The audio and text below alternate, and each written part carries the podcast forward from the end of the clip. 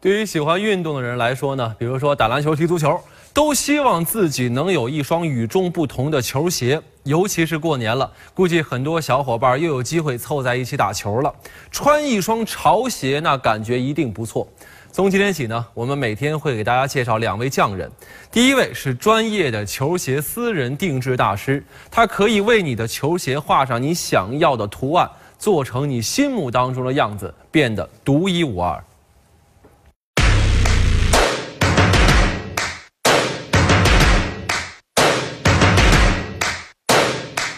我叫汉子，然后我是一个球鞋定制师，然后做球鞋定制大概有七年的时间了，然后一直在国内推广这个球鞋定制的一个文化。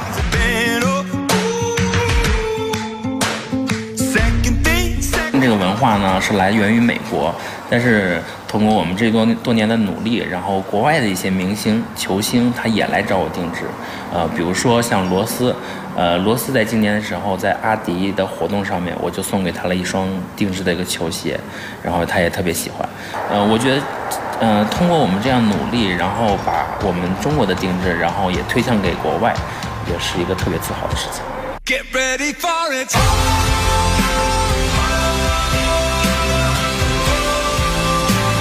从制作来说呢，那我们第一步就是开始去膜。这个去膜其实为了这个鞋的穿着时候会更牢固啊，去膜。然后呢就是打稿，打稿之后再上色，上色，然后最后一个过程就是上保护液。呃，大体就是一个这样的过程。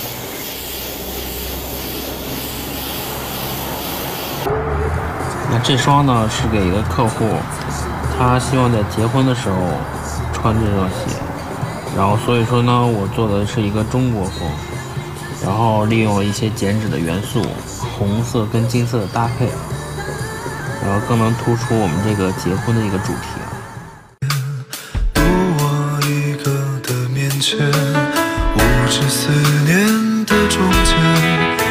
他最深刻的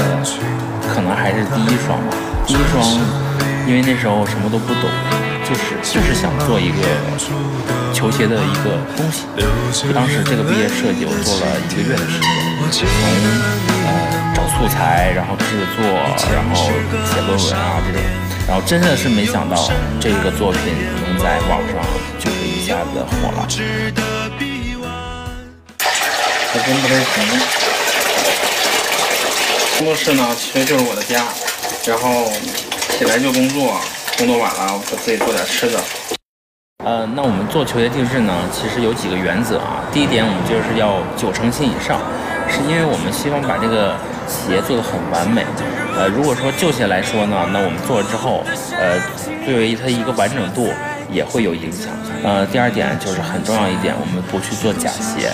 希望我们做的作品更有价值，能有品牌的支持。从今天开始，我带了一些很多徒弟嘛，然后他们最小的只有十五岁，然后我们不抄袭，然后我们也不复制别人的作品，